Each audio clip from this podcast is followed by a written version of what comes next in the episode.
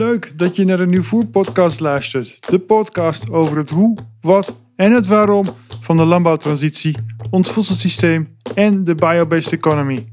Ik spreek met pioniers over hun lessen en inzichten, hoe de natuurwetenschappen, hun visie over de toekomst en hun ondernemerschap eruit ziet. Mijn dank gaat uit naar alle donateurs van de Petje Af schuine streep Nieuwvoer community die maandelijks met een kleine bijdrage Nieuwvoer vooruit helpen. Dank jullie ontzettend. Laat merken dat je Nieuwvoer inspirerend vindt door ook als donateur via Petje Af schuine streep Nieuwvoer je aan te melden. En tot slot een hele grote dank aan de vrienden van Nieuwvoer die ervoor zorgen dat ik deze podcast kan produceren. Dat zijn Priva en Greenport West-Holland. Super bedankt dat jullie Nieuwvoer vooruit helpen. En dan gaan we nu starten met de podcast. Mijn naam is Alexander Prinsen en ik wens jullie ontzettend veel luisterplezier. Dag Jan-Willem. Goeiedag. Ik vind het super gaaf dat jij eh, tijd gevonden hebt om eh, bij mij eindelijk op de bank te zitten. Je stond zo lang op mijn eh, verlanglijstje en ik had nu eindelijk een excuus om jou uit te nodigen. Ehm, en voor vandaag gaan we het hebben over de korte keten. Ja. Ehm, jij schijnt in Nederland daar heel veel van af te weten. Ehm, Doe en, best. En wat ik begrijp van mijn LinkedIn-profiel, je hebt hem ook geliked dat er heel veel mensen blijkbaar eh, heel nieuwsgierig zijn naar wat jij vanavond te vertellen hebt. Ik ook.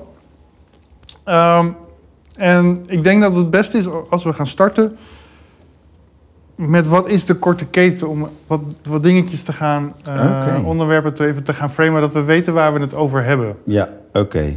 Nou, ten eerste bedankt voor de uitnodiging. Het is eh, een beetje vakantie in Nederland, dus we kunnen de, wij kunnen de tijd nemen om er eens even goed op in te gaan. En eh, als je het nou hebt over de korte keten, inderdaad, ik ben een onderzoeker, dus ik heb eh, een speciaal gevoel voor definities. En de definitie van de korte keten is een 0 tot 1 schakel tussen aan de ene kant de producent, de boer en de consument, eh, zeg maar, die het opeet. Dus nul schakels is de boer die, geeft het, die verkoopt het rechtstreeks aan de Ja. consument. Bijvoorbeeld eh, vanuit zijn boerderijwinkel of op een boerenmarkt. En met één tussenschakel is... Je hebt tegenwoordig gespecialiseerde logistieke dienstverleners... die zeg maar de korte keten... eh, Zo- zoals rechtstreeks. zoals, nou, rechtstreeks is eigenlijk rechtstreeks naar consumenten, inderdaad. Dus dat is ook ehm, eh, de één tussenschakel. Eh, maar ik zat ook te denken aan eh, meer business to business, zeg maar. Eh, je hebt ook bijvoorbeeld ja, Fast 24-7 van Bitfood. Dat is een, een, een, een grossier en een logistieke dienstverlener... die zich richt op korte ketens, zeg maar. en die Dus halen dat bij de boer en die brengen het naar, eind- naar hun klant. En die brengen het naar een klant, ja. En dan is in het... Ja, precies. Maar, maar, doet een supermarkt toch ook?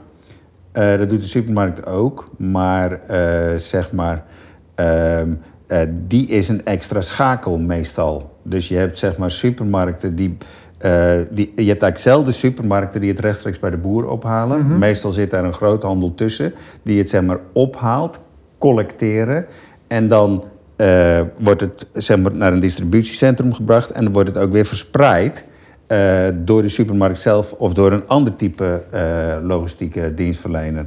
En eh, dus dat zijn eigenlijk allemaal tussenschakels. Hmm. Want zo'n groothandel die koopt het, eh bij wijze van spreken, als het in het seizoen in Nederland geproduceerd wordt, koopt hij het rechtstreeks in in Nederland. Ja. Maar als het buiten het seizoen is, dan gaat hij zoeken op de wereldmarkt waar ergens eh, bijvoorbeeld die aardbeien of die asperges zijn.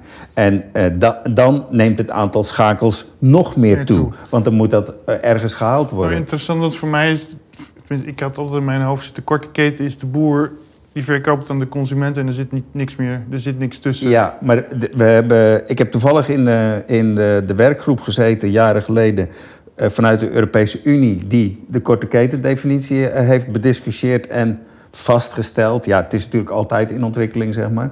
Maar daar waren met name de Fransen en de Italianen die zeiden van als we alleen eh, honoreren dat een boer het rechtstreeks aan eindconsumenten verkoopt, dan nemen we niet mee het ambacht van bijvoorbeeld de bakker die zeg maar dus de, de, boer, de boer die heeft het graan, dan gaat het naar de, ehm, de malerij. Ja. Eh, die maalt het. En dan gaat het naar de bakker en dan gaat het naar de eindconsument. Dan heb je twee extra schakels.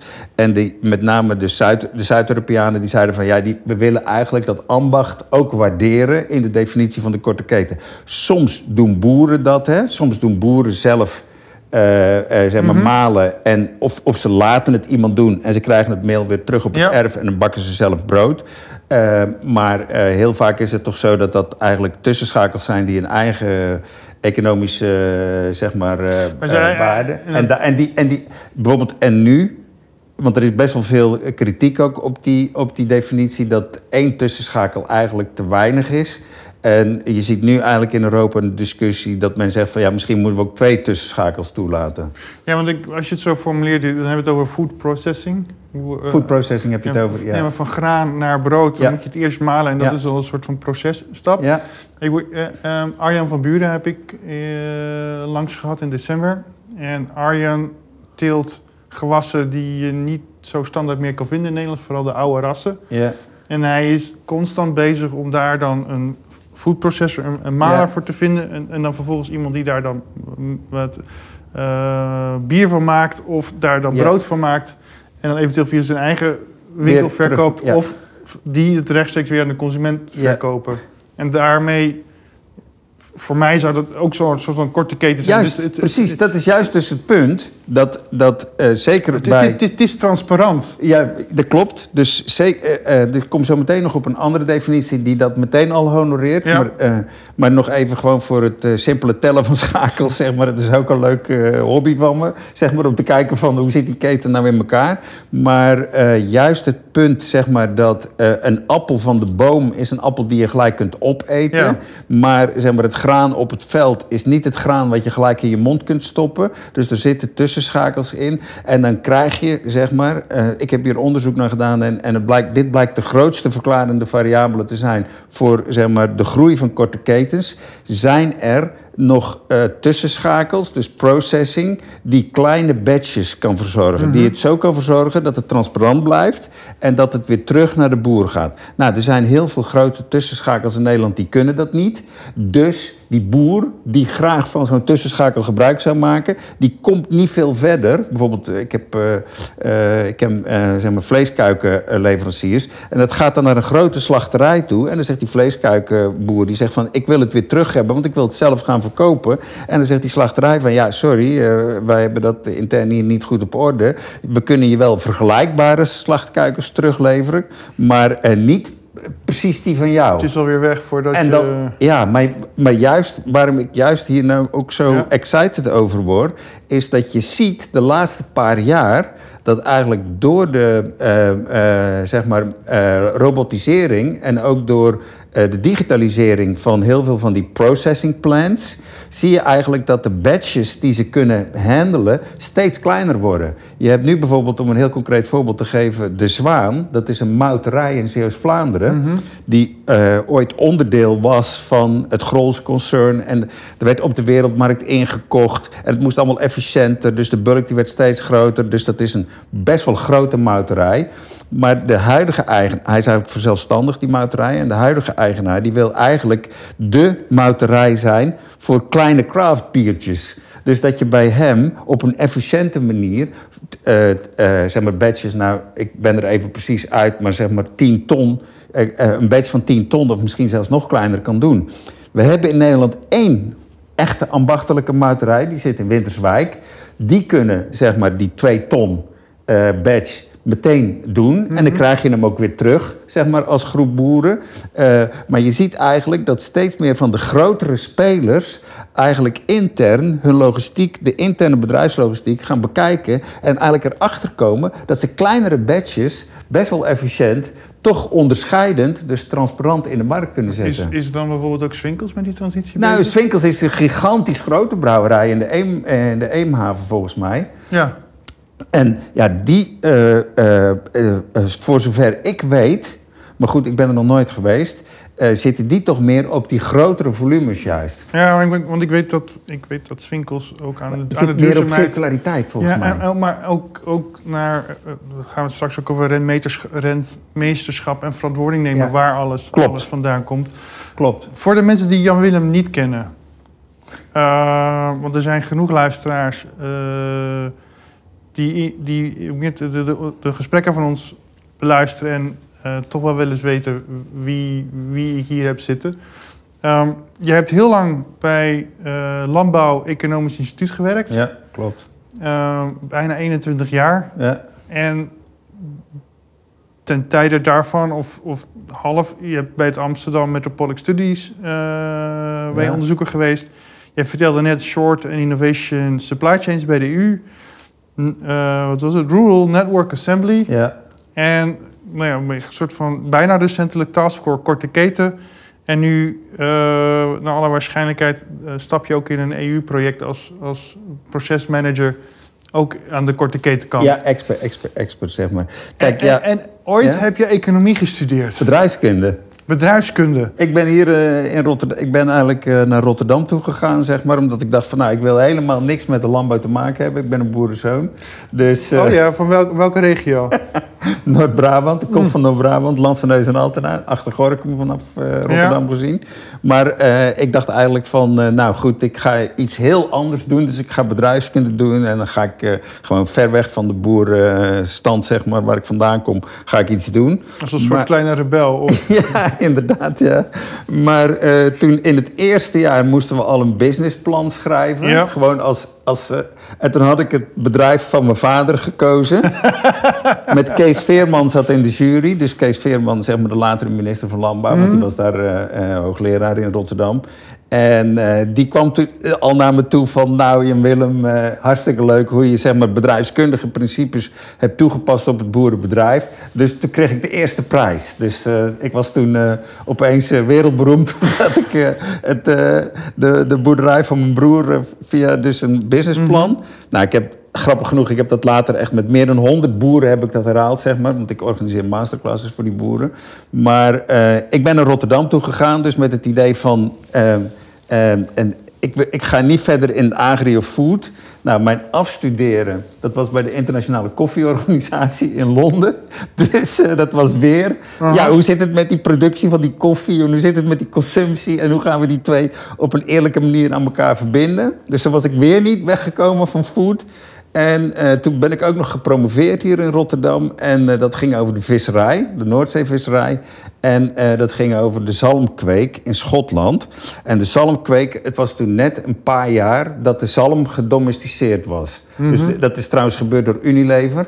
Dus ik kwam daar eh, interviews houden bij die zalmkwekers. En ze vroeg ze, waar kom je vandaan? Dan zei ik Rotterdam. Toen zei ze, oh, je bent van het hoofdkantoor van Unilever. Dus je bent gestuurd.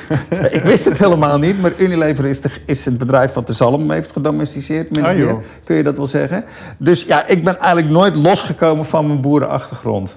maar waarvan je nu wel, je, je, je, van de onderzoeken die ik weet die jij doet... en in de verschillende nou ja, eh, vrijwilligerswerken, in, maar ook in, de besturen waarin je zit...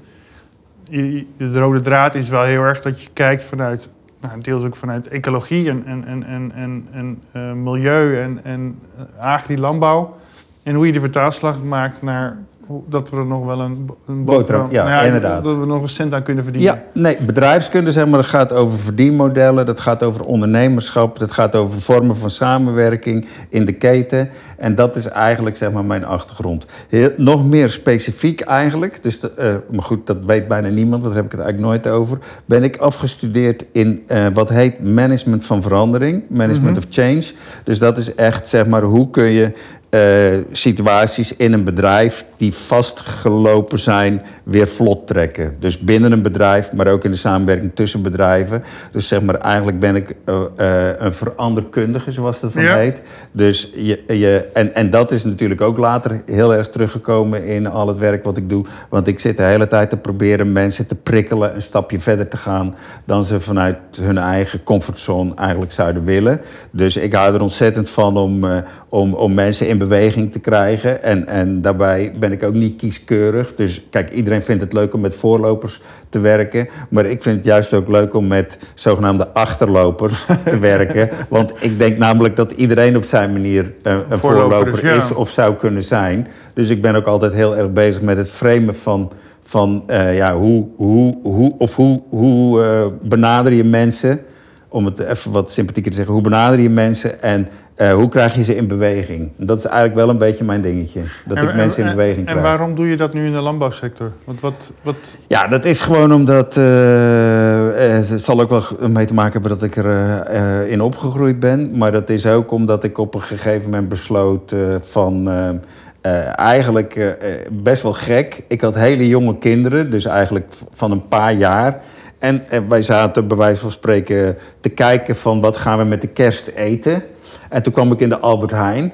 En toen was ik zo ontzettend teleurgesteld wat de Albert Heijn eigenlijk biedt in hun ik weet niet meer hoe ze dat toen noemden, maar iets van exclusief of zo. Dus in hun, uh, uh, in hun feest, uh, dat was allemaal kleine, kleine glazen toetjes met allemaal suiker erin en opgeklopte, neppige dingetjes. En dus ja, ik ben eigenlijk vanuit een soort van, niet vanuit een soort, oh de planeet moet ik redden, maar meer vanuit van ja wat hier aan aanbod ligt van de leidende supermarkt van Nederland is gewoon eigenlijk niet goed genoeg om met mijn gezin een leuke kerstdiner te hebben. En dat is 20 jaar geleden? Ja, dat is wel. Ja, nee, ik heb geen. Ik ben, ik ben, dat is 20 jaar geleden, 20 jaar geleden, want de, de tijden waar we nu in zitten. En, en, ik denk dat de landbouwtransitie aan zich nu tien jaar bezig is. Ik denk, ja, tien jaar geleden is ingezet. Ja. En nu ook het toneelstuk van Mansholt. Ik weet niet of jij hem al gezien nee, hebt. Nee, ik heb hem niet gezien. Nee. Maar de feedback die je krijgt van iedereen is dat het toch wel heel bijzonder is hoe een icoon van na de oorlog toch op wat laatste conclusie komt. Ja. Wat ik gedaan heb was misschien niet zo heel erg handig. Een beetje vergelijkbaar met, de, met, met, met John Ellington van de, de, de Triple P. Ja, die ken dat hij zegt van, joh, um, ik heb een model ontwikkeld, People, Plan Profit... maar ik wil eigenlijk dat dat, dat model moet uit de markt. Oh, echt? Want iedereen misbruikt het. het, is, het is niet meer van wat het van oorspronkelijk was. En, ja. Uh, ja. Maar is het dan ook de reden van dat jouw, nou ja, jouw ja, ervaring die je opgebouwd hebt... nu ook nuttig is in deze tijden van transitie? Want alles gaat op de schop. We hebben vanuit Michael Wilde gehoord van de farm-to-fork-strategie van de Europese Unie. De, de gewasbestrijding moet van chemisch naar biologisch. Ja. Uh, we moeten een arsenaal ontwikkelen wat naar 25% biologisch is. Uh, uh, wat was het nou? En, en er waren nog een paar andere thema's. En dat, die impact voor een, laten we zeggen, voor een, voor een land, landbouwer, letterlijk het woord land, is, is best wel heftig. Want alles wat je gewend bent wat je geleerd hebt in de, in, op school, wat in het boek staat, dat klopt niet meer. Nee, dat klopt. Dat is inderdaad. Kijk, uh, uh, er zit een heel systeem achter en dat systeem dat moet veranderen. Uh, daar ben ik het heel erg mee eens. dus dus er moet inderdaad een transitie. Alleen zeg maar, waar ik in mijn dagelijkse werk mee bezig ben, is eigenlijk mensen die in dat systeem zitten, te proberen kleine stapjes te laten mhm. zetten. En dan is zo'n systeemanalyse is vaak verlammend. Want dan denken de mensen van ja, oké, dus ik pas hier niet meer in. Ik moet dus eigenlijk stoppen. Ik moet misschien al mijn beesten verkopen. Ik moet misschien uh, stoppen als boer. En uh, ik zit eigenlijk altijd op de toer van iemand die mij vraagt om hulp. Die probeer ik gewoon verder te helpen. Uiteraard richting verduurzaming. Dus ik, loop niet, uh, ik ben niet op deze wereld om zeg maar, mensen een groter inkomen te geven. Het, het, moet wel een inkomen zijn waardoor je zeg maar, kunt overleven. Maar, zeg maar ik zit op de, wat dan heet eigenlijk naast die systeemanalyse heb je ook een actoranalyse. En ik hou me eigenlijk bezig met de act actoranalyse, nieuwe coalities bouwen. Waar zitten de knoppen op je bedrijf, waardoor je eh, toch nog kunt veranderen. Er wordt heel vaak gezegd van ja, het is allemaal uh, technologische lock-in. Die boeren hè, die, die zitten nu helemaal in een systeem met bepaalde technologie, bepaalde bestrijdingsmiddelen, et cetera meer. Mhm. En ze kunnen er bijna niet uitstappen. Ja, dat, dat, is wel wat, wat Ja, maar het is niet goed genoeg. Niet goed genoeg, want elk boerenbedrijf waar je komt... Uh, die met zo'n, bij wijze van spreken, jammer verhaal begint... na na een half uur praten kom ik al achter de keuzes die iemand gemaakt heeft en die hij ook anders had kunnen maken. Ook al zijn het maar hele kleine dingetjes, maar je kunt al experimenteren. En een ander eh, probleem eh, wat ik heb met zeg maar, die grote transitieanalyse is dat eh, bepaalde praktijken zijn er al of zijn er nog steeds. Dus voor de oorlog hadden we een regionaal georiënteerde landbouw in Nederland. Na de oorlog is dat zeg maar eigenlijk pas eh, de laatste vijf à tien jaar, beweer ik, eh, eh, is het pas eigenlijk geëxplodeerd naar een globale economie. Bijvoorbeeld, eh, ja, ik was vorige week ook weer in Zeeland. In Zeeland had, had de boerencoöperatie CZAV tot drie jaar geleden een eigen supermarktketen in handen. Zo. Dus waar wij nu allemaal naar snakken van... oh, de boeren moeten weer een grotere invloed hebben in de supermarkt... tot vier, vijf, drie jaar geleden hadden de boeren in Zeeland gewoon een eigen supermarkt. En die supermarkt die, die, die, die kocht lokaal in. En eh, de, de, eh, CZAV, dus die klagende boeren die zeggen van wij hebben geen eh, macht in de supermarktketen. Die boeren die hebben die, die supermarktformule verkocht aan de Jumbo. En die hebben gewoon alle, alles wat opgebouwd was, dat is pas drie jaar geleden. Ongelooflijk. De, de veiling in Geldermalsen heeft zich altijd gericht ook op korte ketens met omliggende boeren. Het is, als ik goed geïnformeerd ben, vier jaar geleden zijn ze ermee gestopt en zeiden ze we moeten hetzelfde pad op gaan als eh, de greenery.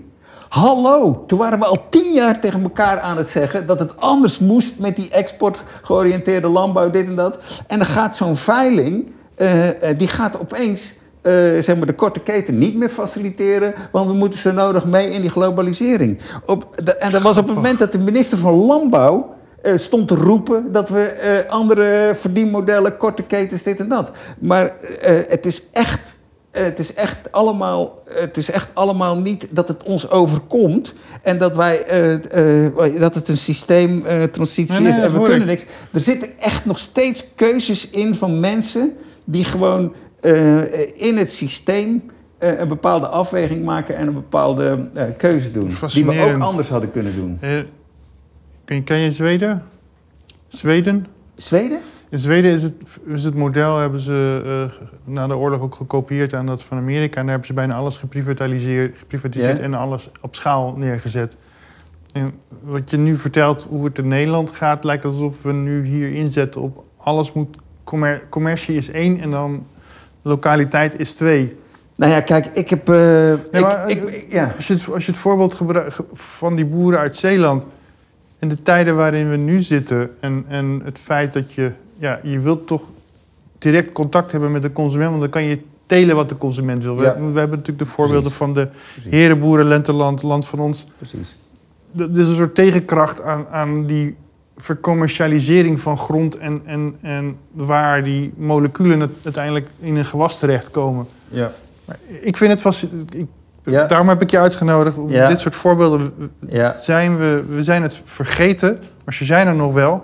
Maar als je als, als boer, nou, als je in de supermarkt hebt, dan kan je volume krijgen. Ik bedoel, Cornelis Mosselman, Ja. zijn uitdaging is, hij is een grote boer. Ja. Maar... En die, die krijgt hij niet, en zijn grondstof, zijn, zijn voedsel krijgt Ja. hij niet in de korte keten kwijt, Nee. want daar zijn die volumes net te klein Nee, maar voor. daarom eh, hou ik me de laatste eh, jaren ook meer met de supermarkten bezig. Ik, eh, ik, ik heb nog, zeg maar, als soort doel in mijn leven... heb ik, zeg maar, sinds ik niet meer bij de WUR werk... maar gewoon als ZZP'er mijn eigen doelen mag bepalen... heb ik van, bij wijze van spreken, om het dus heel pretentieus te zeggen... het DNA van de supermarkt te herschrijven. Ja, Dat heb ik als een soort persoonlijke missie. En, en, en, en, en ik denk dat je inderdaad de supermarkten qua volume nodig hebt. Maar bijvoorbeeld is het zo, als je kijkt naar de geschiedenis van de supermarkten. De supermarkten zijn begonnen als regionaal georiënteerde eh, verzamelpunten van wat lokale bakkers, lokale slagers en lokale groenteboeren eh, eh, eh, brachten. Dus eh, de, de eerste supermarkten waren gewoon eh, misschien wel van het model waar we weer naar terug willen, namelijk eh, hubs waar regionale producten werden in contact gebracht met regionale consumenten. Pas eh, toen de supermarkten al 20, 30 jaar lang eh, bestonden, toen is er eh, zeg maar een centralisatieslag gekomen. Dus eigenlijk met pas, ik zeg het nou eventjes lo- los uit de pols, dus je moet me niet de precieze datum, maar eigenlijk toen zeg maar de food safety, dus voedsel eh, veiligheid, toen dat gewoon sterk op de agenda kwam Ja. staan, toen hebben supermarkten gezegd van nou wij willen eh, onze risico's in de supply chain willen we beperken. Dus al die kleine, die slagers, die boeren die met hun lokale producten, die gaan er allemaal uit en we willen maar één grote eh, eh, toeleverancier hebben die dat doet. Dat is gewoon misschien 15 jaar geleden is dat pas gebeurd. Dus die supermarkten die zijn toen eh, eh, trouwens ook een, van regio. Je, je hebt in Nederland nog een aantal regionale familie, of, families, hè, dus regionale supermarktketens Maar die, nog steeds in familie. Maar die gaan heel snel eruit, want Deen heeft het inmiddels ja, wel maar verkocht. goed, dat is dan de superunie. Maar eigenlijk, de, de Jumbo is nog steeds in handen van Ja. een familie. Albert Heijn is beursgenoteerd. En je zou wel kunnen zeggen dat doordat je bijvoorbeeld eh, supermarkten ook beursgenoteerd gaat laten zijn, gaat zeg maar, het aandeelhouderskapitalisme gaat overheersen. Terwijl we komen eigenlijk uit een situatie waarbij die supermarkten veel meer eh, regionale spelers waren. Vaak familiebedrijven, waarbij je zeg maar, meer een soort Rijnland-achtig model hebt van met elkaar omgaan. Maar dat zijn allemaal pro- processen die allemaal nog, nog helemaal niet zo lang geleden zijn begonnen. Dus in mijn optiek zijn die nog terug te draaien. Sterker nog, soms zijn ze er nog en moeten we ze koesteren. Inderdaad, de, de, de, de regionale supermarktketens die hebben het moeilijk. Die hebben zich verenigd in superunie. Eh, maar bij wijze van spreken, een van mijn missies is... bij wijze van spreken om te kijken of dat ik daar... eh, eh, bepaalde trends kan ombuigen... en die supermarkten in feite concurrerend kan maken... eh, omdat ze passen in mijn beeld van regionale voedseleconomie... En dan, dan moeten we hun gewoon... eh, Maar eh, dan, zeg maar- dan wil ik, met, dan wil ik een Ja. voorbeeld. Ik ben een Sorry. fan van de Plus. Ja. Ze zijn wat duurder dan de Albert Heijn. Ja, Maar de Plus is een van de weinigen die bijvoorbeeld niet gezegd... we gaan alleen maar biologische melk aanbieden. sure. Eh, maar de Plus heeft ook een eigen merk. Gijs. Gijs, ja. Waarvan je de boer op een website... Ja. Er, zit een gezicht achter dat merk. Ja. En het, zijn, nou, het is bijna ambachtsproducten. Ja, zeker. Ja. Ehm, en dat lijkt toch redelijk succesvol te gaan. Daarom ik ben weet, ik- het, is, ja, het ik- is mijn interpretatie. Ja. Ik, heb, ik heb de plus nog niet in mijn Nee, hier ja, gehad. ik wel, want de, de, de, eh, de, eh, Gijs, dat is een merk wat ontwikkeld is door ZLTO en de Plus. Ja. Als ik goed geïnformeerd ben, tenminste, in een gemeenschappelijke BV. En eh, die is op een gegeven moment verzelfstandigd. Dus met die BV, daar werk ik nu samen. Want ik denk dat zij inderdaad heel veel kennis hebben over dat ideaalmodel van die regionale eh, hubfunctie van die supermarkten, zeg maar. Er moet nog wel veel gebeuren hoor, maar goed, het is eventjes Nee, nee, een groot gebaar. Maar inderdaad, wat, wat zij doen is zeg maar gewoon eh, zeg maar binnen het supermarktkanaal, dus op de op convenience gerichte consument. Eh, die kan het gewoon meenemen. Nou, het is ook, ze hebben een hele goede selectie van eh, producenten. Want ik heb het inderdaad, zeg maar, met mijn familie. Toen mijn moeder nog leefde, ben ik, heb ik, ben ik naar, naar het bejaardentehuis... Of nee, nee, ze woonde zeg maar in een, eh, in een flat. Ben ik naartoe gegaan met gewone kersen en de kersen van Gijs. En hebben we blind zitten te proeven. Ook gewone kaas en kaas van Gijs. En aardbeien van Gijs en gewone aardbeien. En, eh, want ik ben namelijk best wel cynisch altijd over wat dan die korte ketens allemaal claimen. Maar in dit geval, alle keren dat mijn moeder ehm, eh, gokte dat het van Gijs was, was het ook van Gijs. Dus dat is dus een, een, een product. Ik, ik lijk wel eh, een aandeelhouder van Gijs, maar dat ben ik niet. Maar dat is dus een product waarmee je inderdaad, zeg maar, met kerst goed voor de dag kan komen. Want dat is gewoon een product wat daadwerkelijk beter smaakt. En gewoon lekkerder is en meer. Ja, en- en, en, en als tegenhanger heb je hier in Nederland eh eh, Ecoplaza. ja, tegenhanger. Nou ja, ik, ik, ik, ik- want Ecoplaza positioneert zich heel erg in de biologische, bio, Ja, biodynamisch ook met Ja. Odin als, als eh, inkooporganisatie erachter. Udea. Eh, Udea, inderdaad. Eh, en Odin is de andere supermarkt. hè. Ecoplaza en Odin en Udea. Ja. En zij gaan heel erg op de tour van... oké, het, is, het is biologisch, biodynamisch. En dat zetten we in de markt. En Ja, kijk, daar hadden we het in de voorbereiding ook al even over. Zeg maar, het lokaal en biologisch ligt heel erg voor de hand om dat zeg maar, te koppelen. mhm. Eh, maar in de praktijk zijn het eigenlijk twee verschillende ontwikkelrichtingen. Dus Michael Pollan heeft de Omnivore Dilemma geschreven. Ik weet niet of je het boek kent. Maar Nee, dat- dat nog- is, het sta- staat nog op mijn lijstje. ja, dat moet je op zich echt lezen. Want eh, hij opende eigenlijk mijn ogen voor het feit dat zeg maar, eh, de biologische ketens, die hebben op de gangbare ketens zijn ze nagevolgd op één punt. Geen chemie. Maar op het punt van eh, zeg maar specialisering, dus monoculturen, hebben ze de gangbare ketens gevolgd. Op het punt van eh, global sourcing hebben ze de gangbare ketens gevolgd. Op het punt van dus jaar rond belevering, hè, dus jaar rond belevering, want global sourcing en jaar rond belevering gaan samen, hebben ze allemaal de gangbare ketens. Dus ze zijn ook succesvol geworden. Ze zaten eerst in de Whole Foods in Amerika regionaal. Dus wat ik straks zei, hè, dat, dat, Whole Foods, dat was het. Whole Food, dat is zeg maar het, het, het, eh, het, Het de biologische ja. Amerika ja, inderdaad. Maar die waren eerst regionaal georiënteerd. Klopt. Op een gegeven moment werd- werd Whole Food werd een, eh, een, een groot succes. Dus die gingen ook eh sourcen in New Mexico en zo. Die hebben toen echt aan een aantal telers, akkerbouwers gevraagd van... willen jullie mee die groei maken? Of blijven jullie gewoon op dat regionale niveau met ons samenwerken? Nou, er zijn er een aantal die, hebben, die zijn meegegaan. Maar het is eigenlijk gewoon dus het, accommoderen, het, het kopiëren van het model van de gangbare ketens. Dus die Michael Pollen, die zegt gewoon van... hé, hey, maar lokaal is echt een nieuw criterium. Dat is namelijk eigenlijk biologisch zoals het bedoeld is. Namelijk regionaal, korte keten, rechtstreeks naar de boer. eh, eh, onbewerkt, dus geen tv. Dus hij, hij, hij gaat op een gegeven moment helemaal eh, tegen een, een organic tv-dinner. Zegt Michael Pollan, ja, dat, dat kan eigenlijk niet. Het verklaart natuurlijk wel waarom dat iedereen nu biologisch eet. Want biologisch zijn helemaal in die convenience-markt meegegaan. Maar ja, eigenlijk, als je kijkt naar de principes van biologisch, dan kan dat eigenlijk niet. Want dan moet je gewoon zeggen van, jongens, eet gewoon een, een, een maaltijd met zorg. Dus niet terwijl je naar de tv kijkt, maar gewoon met zorg. Eet die maaltijd. En, en, dus, dat is dus, dus eigenlijk is, is in de praktijk... Kijk, Ecoplaza zijn prachtige winkels, maar ze kopen bijvoorbeeld niet in de regio in. Dus de, de, de, de, managers van of de, de eigenaren van Ecoplaza, ik ken er een paar, die weten beter hoe het met hun eh, Italiaanse toeleverancier van tomaten gaat, dan hoe het gaat met hun melktoeleverancier uit Nederland. Omdat ze gewoon eh, het, het globale inkoopmodel hebben gekopieerd. Maar is dat dan vanwege dat het goedkoper is om eten buiten Europa te kopen of buiten Nederland te kopen vanwege subsidies? En, en dat nou, de subsidies zou ik niet bij, willen bij betrekken. Maar inderdaad, zeg maar, zij denken wel dat het goedkoper is. Of dat het volume beter is. Het is misschien voorspelbaarder, beter georganiseerd dan zeg maar in. Nederland. Dus, eh, dus eh, in ieder geval ko- komen die maar dat zijn wel, eh, maar dat, zij kopen het wel bij de smallholders in, in die landen. Nou, of zijn het, ook, zijn het ook hele grote boerderijen? Dat denk ik dat je gewoon per product even goed moet bekijken. Eh, eh, dan, dan moet je gewoon even. Maar ze zullen het zeker ook bij grote bedrijven inkopen. Op zich heb ik ook niks tegen grote bedrijven. Als er maar bij wijze van spreken biodivers en duurzaam eh, geteeld wordt. Hoe, Dus, hoe, eh, hoe plaats je dan wat onder andere Cornelis en, en anderen aan het doen zijn richting strokenteelt te gaan? Want, Ja, want Cornelis komt, komt uit de, uit de gangbare, Ja. hoe noem je hoe noemen? Gangbare Mindset. ge- ge- mindset of, of, of gewoontes.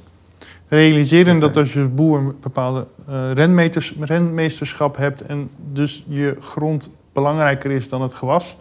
En vanuit, vanuit de strokenteeltgedachte daar ook veel beter kan zorgen voor jouw grond. Maar dan ga je wel meerdere gewassen in een perceel plaatsen. Ja. Ehm, wat, wat, en, en als je dat doet, dan heb je dus niet één gewas dat van je lang komt op een bepaald moment, maar dan heb je dus meerdere gewassen die tegelijkertijd loskomen. ja. Ehm, Dus dat betekent dat je naar regionale markten gaat. Want je, je hebt niet één monoproduct waarmee je heel Nederland eh ja, of gaat voeden. Ja. Maar, of zelfs nog daarbuiten. Maar je hebt een eh 40 verschillende, eh, dus Ja. je verzorgingsgebied is veel kleiner. Dus impliciet heeft die strokenteelt zeg maar, een relatie met regionalisering van de voedseleconomie. Nou, dat, dat- Maar kunnen zijn we- bedrijf is zo groot dat hij eh, zeg maar grote afnemers nodig heeft. En misschien moeten we op een gegeven moment wel gaan- zeggen dat, heel, dat wat dat betreft Nederland één regio is. Dus, ja, dus- dat, maar dat, dat zegt Pepijn Smijk van Jack Beans ook. Die sourced in Nederland. ja, het, het, het, het regio voor, om Rotterdam te bevoorraden, Ja. dat is te klein. Ja, ik denk dat het, dat er ook, ik denk dat het ook interessant en leuk is om zeg maar, de regio's van Nederland eh, ieder hun eigen eh smoel weer te geven, zeg maar, in de regionale voedseleconomie. Maar als je bijvoorbeeld kijkt naar. eh, wat bedoel, je, wat bedoel je daar met een eigen smoel? nou, het is natuurlijk zo, bijvoorbeeld rond Rotterdam heb je en het, het Groene Hart, dus met eh, zuivel en kaas. Ja. Maar je hebt ook de akkerbouw. eh, dus, eh, we Onder, hebben de- onder Rotterdam. Onder Rotterdam. Dus we hebben. en de glastuinbouw in het En we hebben de glastuinbouw en, en we hebben ook nog een beetje zeg maar, de kust. Als je, maar dat heb je natuurlijk niet overal. In Brabant heb je zandgronden. Dus dat profiel van wat er van de zandgronden komt... en de Veluwe zijn ook zandgronden... dat profiel van wat, daar, wat daarvan afkomt... als je weer teruggaat naar een regionaal systeem... dat is natuurlijk anders. En dat vind ik op zich best wel leuk... Om, dat als je in een bepaalde regio komt... dat het dan dit profiel heeft. Dus dat je een beetje de, de grondsoort... Ja, nee, en, dat en- en- je die toch een beetje terugziet op je bord. Dat vind, je- ik, wel, eh, vind je- ik wel leuk. Als je dit zo vertelt, denk ik aan Noord-Italië, de Slow Food Valley. Ja. Het, is, het is bijna de letterlijk de filosofie die, die jij uitspreekt. Ja, ja, inderdaad. Nee, en bijvoorbeeld, ik heb een project gedaan in, eh, in de Achterhoek... met boeren ook, zeg maar, begeleiden in de korte keten. En eh, die hebben een enorme ambitie om het Toscane van, Euro- van Noord-Europa te worden. Maar het Dus- dus- en, en ik zie ook dat daar een type, bijvoorbeeld een, ambacht, een type ambacht is... wat wij hier in eh, het Westen eigenlijk niet meer hebben. Dus je hebt daar nog het, het thuisslag of zelfslachtende slagers. Je hebt nog eh, een malerij, hè, dus een of andere mo- molenaar. Ik las dit weekend weer op, op, op LinkedIn dat, dat die weer een bepaalde deal had gesloten, zodat een bepaald soort graan, wat zeg maar, eh, aan bepaalde biodiversiteit teweeg brengt, dat het weer apart in die, in die badge, waar ik het net over had, in een eh, be- behandelbare badge. Daar, dus in de, in de achterhoek zie ik gewoon dat er eigenlijk een, dat kleinschaliger, dat meer regionaal georiënteerde food clusters kun je het bijna noemen, die heb je daar gewoon eigenlijk, die zijn verder ontwikkeld dan hier. En ik sprak ook een keer Ja. een akkerbouwer, sorry dat ik je nog even, even en die akkerbouwer, en die zei ook van ja Willem, hoe komt dat? Ik was vroeger een gespecialiseerde preiteler. Toen gingen mijn producten naar de greenery in Barendrecht. Maar ik kwam er op een gegeven moment achter, dat is veel te ver. Ik kan veel beter dus niet alleen prei telen en dan in Barendrecht brengen... en dat dan iemand het weer terugbrengt naar de Achterhoek. Hij ging op een gegeven moment zelf leveren, die prei, aan de lokale eh, groothandel of supermarkten. En die zeiden tegen hem, joh, geef niet alleen prei, maar kom ook eens met die andere producten, de wortelen, dit en dat. Dus hij ging zijn hele akkerbouw ging die diversificeren en heeft een best wel efficiënte eh, distributiekanaal nu opgezet om in de achterhoek, ik geloof dat die 10 of 15 supermarkten, gewoon helemaal beleverd met kant-en-klaar gesneden en gewassen eh, eh, eh, groenteproducten. Nou, dat is natuurlijk. En dat komt omdat de randstad te ver weg ligt. Dat is toch ik- gaaf? Ja, maar ik weet, ik weet van mensen die, die wonen in Twente in de Achterhoek... die hebben bijna allemaal een biobox. Dat Ja. komt van boeren uit de omgeving. En er zijn, dus ik, ik, ben dat, ik wilde dat bedrijf nog opzoeken voor vandaag, maar ik kon het niet vinden. Uh, maar er is een, uh, een keten van een soort van... Er is natuurlijk, uiteindelijk heb je een logistieke dienstverlener nodig. De streeko. Misschien. Die het ophaalt bij de boer en aflevert bij de consument. Ja, dat is de streeko. En dat is allemaal vers, vers spul en je betaalt niet meer dan in de supermarkt. Ja, dat klopt. Ja, maar eh, kijk, die logistiek is gewoon heel erg En die, moeilijk. En die, maar die regio Maar- voedt zichzelf dus. Hij is daar, ja, we, we moeten het een beetje relativeren, maar die regio is wel veel sterker qua zeg maar. eh, want het, het, bijvoorbeeld ook wat je daar hebt, is eh, nog het feit dat we hadden het dus straks over die verwerking, maar en als die verwerking een te grote schaal heeft, dan kunnen die korte ketens daar niet terecht. Mhm. Maar wat je bijvoorbeeld kunt doen, is je kunt ook gemeenschappelijk gaan verwerken. Je kunt bijvoorbeeld, de ene boer, die kan bijvoorbeeld een, een, een, een, een uitsnijerij hebben op zijn bedrijf. Dus die snijdt het vlees in, in porties die eindconsumenten willen.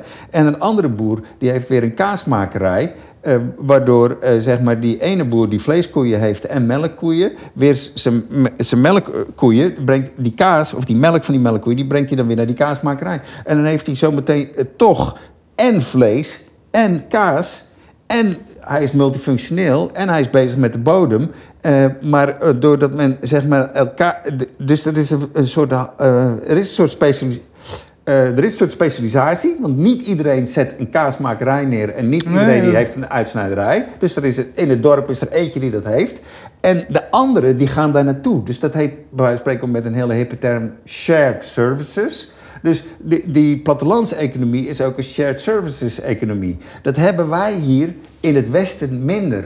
Maar dat, dat, dat, dat maar is- tref je nog in de Achterhoek. Ja, ja, en dat, dat, dat, heb een haat-liefdeverhouding met, met, met steden. Want in, in een stad is alles geconcentreerd. Maar Ja. je mist het groen en, en, Ja. en het, nou ja, shared. Het, het, het samen delen van waarden en het samen, het samen doen mis je. En, en ik- we komen er straks op. Maar bijvoorbeeld in het, in het oosten van Nederland zijn er ontzettend veel jongens en meisjes... die in de garage dingen aan het klussen zijn. Omdat ze het leuk vinden om te klussen. Probeer dat maar eens in de Randstad te doen. Want je hebt een kamer en, en je hebt nergens een garage meer. Ja. Dus het, het, het, zoals je het formuleert lijkt het ook dat, dat, dat de, nou, de, de vloek en zegen van het westen van Nederland... of in ieder geval van urbane steden... is dat je de verbinding met het land mist... en vervolgens het land wil opzoeken. Zo, zo interpreteer ik dat zoals je het nu formuleert. En dan heb je initiatieven als Herenboer, land van ons, Aardpeer... waarbij dus, nou, ik wil bijna zeggen, de stedeling... op zoek is naar eten wat hij kan traceren. Ja. Maar inderdaad, als we het nou even doortrekken dan... en dan eh, gaan we weer even met grote mijlslaarzen. Maar bij wijze van spreken, de, ik heb wel eens een keertje eh, eh, het plan van de herenboeren... hadden mijn collega's die van, de, van het LEI... die waren gevraagd dat zeg maar door te rekenen toen het nog niet bestond. Hè? Dus, en toen werd ik er op een gegeven moment ook bij betrokken. En toen vroeg ik mijzelf ook af van nou ja, die herenboerderijen, dat zijn gemengde boerderijen.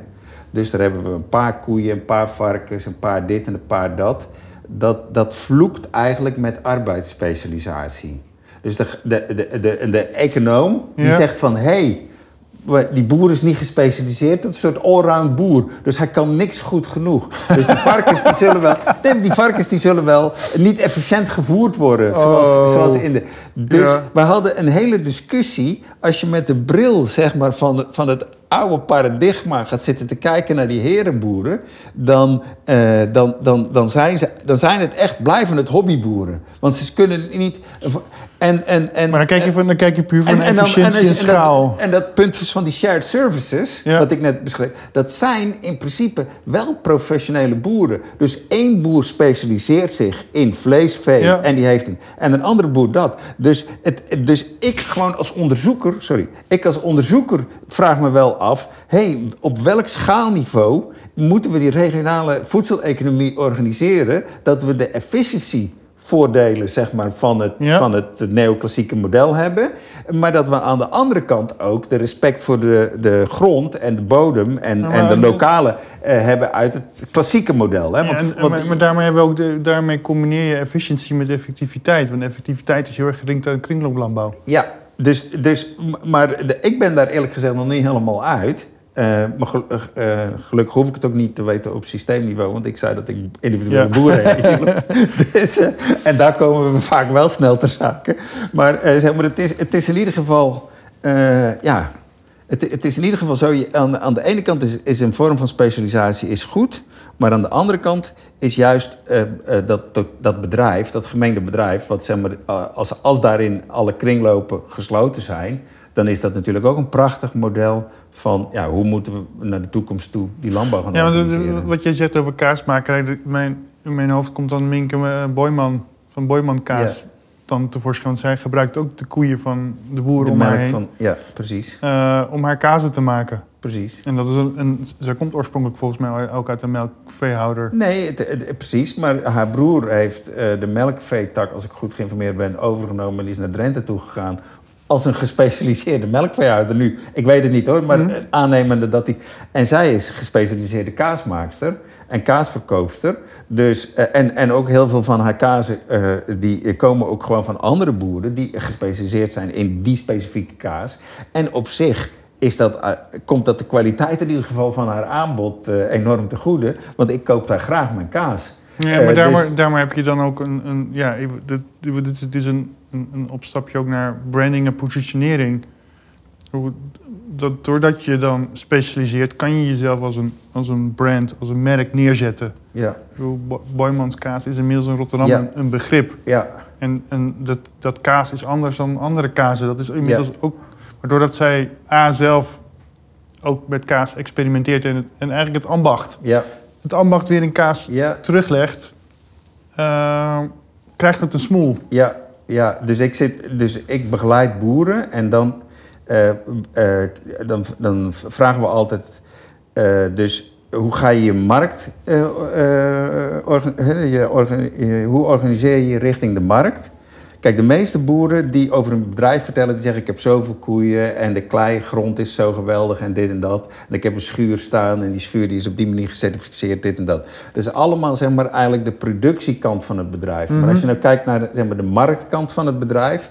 dan weten de boeren meestal eh, niet eh, wat ze moeten zeggen... buiten eh, gemeenplaatsen. Dus van de consument die bewust inkoopt. Of de culinaire lekkerbek. Dus da- zover komen mensen dan nog Ja. dat ze die als klant zien. Hè? Maar het, eh, eh, wij zeggen eigenlijk altijd als we die boeren begeleiden. Be- bijvoorbeeld, eh, dan noemen we het voorbeeld van Remekerkaas. Nou, Remeker, dat is een gek woord. Ik weet niet of je Maar weet wat wie, betekent. waar, waar, waar komt, wie, waar zit? Lunteren. Is de Lunteren? beste kaas van Nederland en misschien wel van Europa. Want? Die heeft, ja, dat is van Jersey koeien Ja. die biologisch gevoerd worden. En die kaas die, eh, is rauw melks. Er zit geen pla- eh, plastic o- omheen, maar er zit... ehm, nou, nou ga ik... eh, Een soort van stremsel? ja, een soort... Precies, zit er omheen, G. Eh, eh, en ehm, ehm, eh, zeg maar, als je die kaas dan proeft... dan proef je kristallen.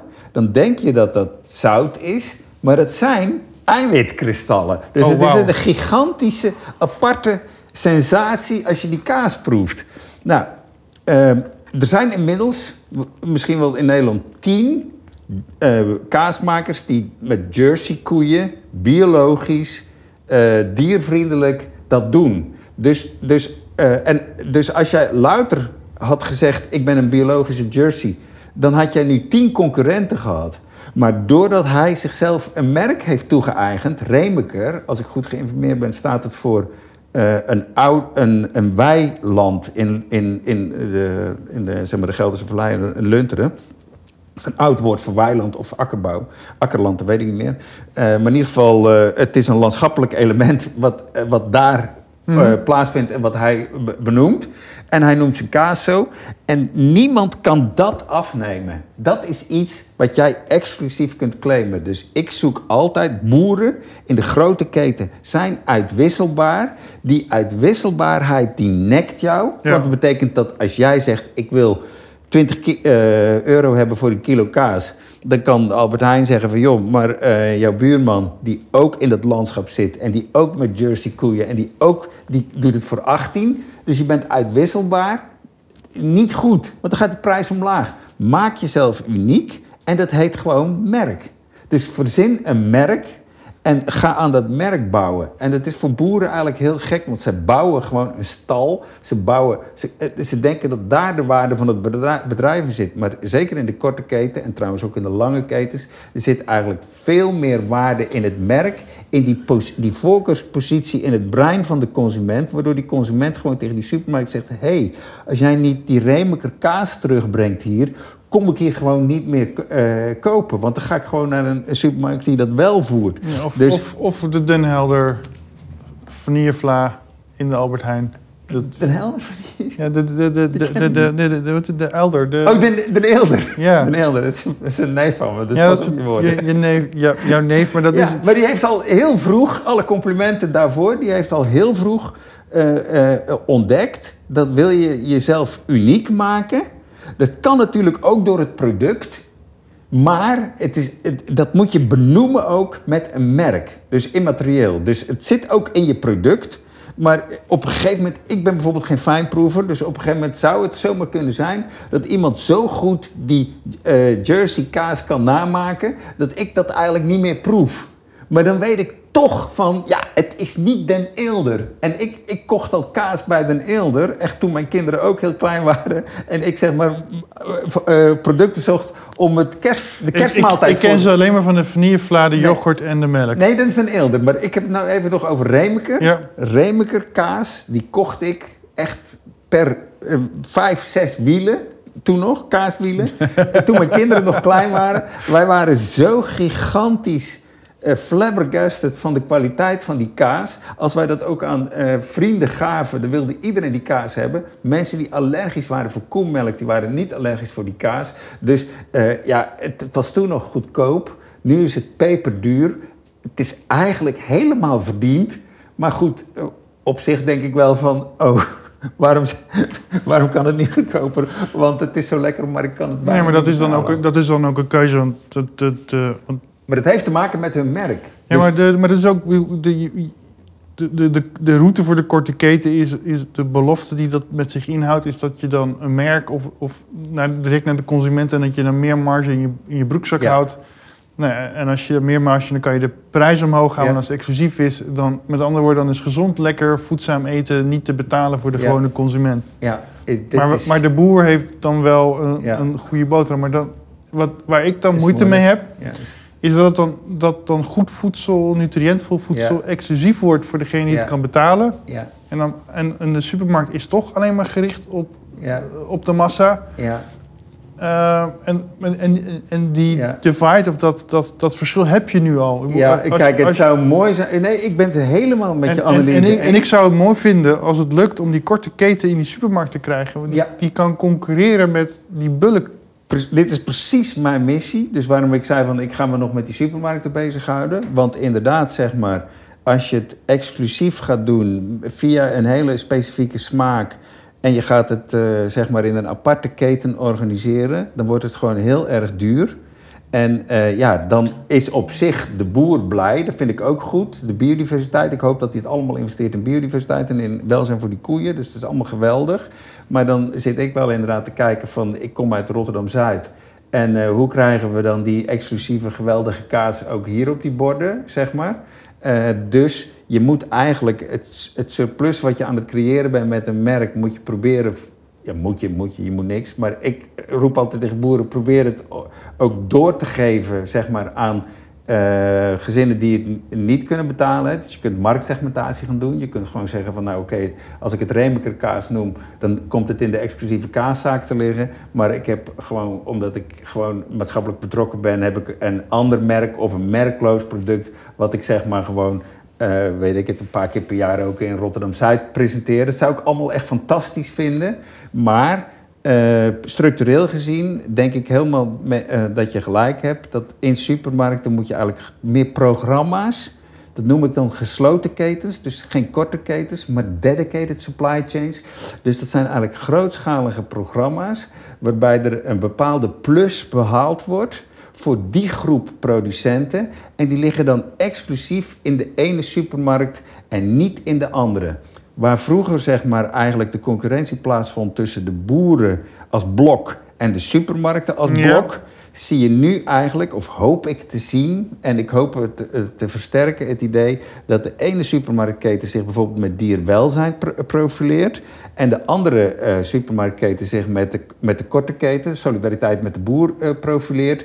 En dat, en dat dat zich terugvertaalt zeg maar, in verschillende programma's naar de boer toe. Dus de ene boer die moet zeg maar, uh, beter leven uh, twee minimaal hebben, wil die aan dat programma deelnemen. En de andere boer die moet zeg maar. Uh, maar je... en, en, en, en, dat is eigenlijk. Dat, dat, je ziet bijvoorbeeld Aware met.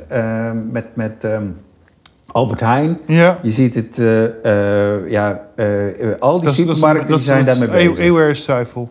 Ja, zuivel. Ja. Maar wat, maar wat... En dan gaat het om 130, 140 boeren. Dus het zijn dan redelijke volumes.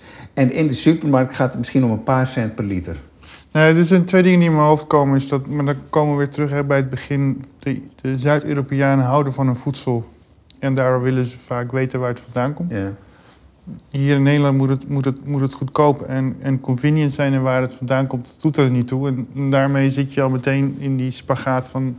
Nee, ik denk op zich dat het in Nederland niet altijd goedkoop hoeft te zijn. Want als ik bijvoorbeeld kijk, er zijn bijvoorbeeld alleen al het water wat we hier nu zitten te drinken. Dit kost misschien wel eh, gewoon 70 cent. Maar het is, oh, we hadden ook kraanwater kunnen pakken van eh 7 cent per liter, weet ik het, of nog goedkoper. 0,07 cent. Dus eh, we zijn als Nederlander best bereid om voor bepaalde producten, als het goed in onze brain gepositioneerd zit, om daar meer voor te betalen. Eh, maar er zijn ook mensen, we hadden het net over, die het überhaupt niet kunnen betalen. En daarvoor wil je ook wat doen. Maar je hoeft niet je hele voedselsysteem uit te kleden. en, eh, omdat er een paar mensen Nee, zijn in noem Rotterdam Zuid die het niet kunnen betalen. Nee, je moet gewoon eh, voor, voor Ja. de, de goede burgerij moet je een propositie bieden. eh, wa- waardoor je een heel systeem in stand houdt. Waardoor je misschien voor de mensen met een kleine beurs. Op, op- waar die op mee kunnen liften. Dat is eigenlijk hoe ik het zie. Hey, en ehm, eh, volgens mij... Sorry. Nee, helemaal niet. We hebben wel de hele retail en de consument wel redelijk goed eh, Ja. uitgemelkt. Om even in de termen te blijven. Hoe zit je dan met volume versus schaal? Want dat is natuurlijk wat... Jan Duinem hebben we in het begin gehad. Ja. Die zit natuurlijk heel erg sterk in de korte keten en direct naar de consument. En eh, kringloop gesloten, waardoor hij zijn inputkosten laag kan houden. Waardoor hij bedrijfseconomisch het allemaal kan, kan Ja. rondwerken, behalve dan pacht. Eh, dat is natuurlijk één ding waar je daar geen invloed op hebt. Ja. Cornelis die naar de volume gaat. We hebben je, je einde van het, van het seizoen... Ja, maar komt- jij zegt Cornelis die naar volume gaat. Maar als ik goed geïnformeerd ben, heeft hij eh, zijn akkerbouwbedrijf wat kleiner gemaakt. Hij heeft eerst wat land verkocht. Toen heeft hij dat volgens mij, neem ik aan, vrijgespeeld om te gaan experimenteren. En toen is hij met die strokenteelt gekomen. Wa- Waardoor dus zijn, bij wijze van spreken, preiareaal... Als hij een gespecialiseerde preiteler geweest was, ik weet het niet meer precies, maar ik dacht het eh, zoiets. Dan heeft hij zijn preiareaal ook verkleind. Alleen hij is er andere arealen bij gaan zetten. Dus maar- i- maar hij is in mijn optiek een, een voorbeeld Ja. van dat schaalverkleining... Als, als zoekrichting nu eindelijk serieus genomen wordt. Oh, grappig. Ter- eh, En terwijl, terwijl zijn grootste uitdaging was dat de korte keten weer te klein was voor, de, voor de volumes Maar die die wegzetten. Precies, maar dat is juist dus dat tussenniveau Ja. waar, waar hij op zit en waarop ik ook zit. Dat tussenniveau is, hij moet zich nu, nu gaan afvragen, is dan mijn thuismarkt, is dat eigenlijk... eh, zeg maar eh Zuidwest-Nederland? of- of is dat Nederland als geheel? Nou, hij heeft inmiddels hij heeft Albert Heijn gevonden waar die nu zijn aardappels afneemt, waardoor Ja. hij de schaal heeft die hij nodig heeft. Ja, maar bijvoorbeeld Albert Heijn, dat is op, op zich Ja. ook interessant. Eh, eh, ik kom eh, van Katendrecht, hebben we op Laan op Zuid hebben we een Albert Heijn. En ik vond op een gegeven moment daar een groot bord staan van eh, dit zijn onze eh, toeleveranciers uit Zuid-Holland. Dus Albert Heijn flirt ook met de gedachte Zeker dat, weten. eh, dat eh, de producten die zij aanbieden uit de regio komen waar die consumenten ook wonen. Hoe ver ze daarmee doorgaan, weet ik niet. Maar ze flirten wel Ja, heel je- duidelijk maar met je, die gedachte. Je ziet het in het assortiment nu. En, eh, dus we hebben nu ook st- streekproducten met het gezicht van de Streekproducten boer. met een C. en, en dat is een beetje de, de, de, de tegenhanger... Streekgenoten. Streekgenoten. Een beetje tegenhanger van, Van Gijs. van Gijs. En wat Inderdaad. ik hoor uit de markt is dat ze nog... Ja, ze zijn aan het zoeken hoe ze hun Ja, plek, ik hoor- ja. plek gaan vinden daarin. ja. Ehm, maar, en, en dus, dus, dus volume en schaal is iets wat je als boer of als ondernemer moet tussen- afvragen van... oké, wat, wat, hoeveel land heb ik? Hoe kan ik dat wegzetten? Ik bedoel, Jeroen Klomp komt einde van het jaar. Ik heb Ja. Tomasso gesproken. Die Jeroen Ja. teelt voor hun de, de soja's. ja. Maar dat is, een heel dedi- is eigenlijk een dedicated klant... Klopt. die een, die een deel van zijn areaal pakt. Ja, klopt. En zo kan je natuurlijk ook redeneren naar je, naar je land. Oké, voor, voor wie teel ik wat? Ja, En, en hoe en in, in welke variatie? precies. Dus ik zou eigenlijk... eh, eh, mijn suggestie is, als je mijn verhaal net over die dedicated supply chain...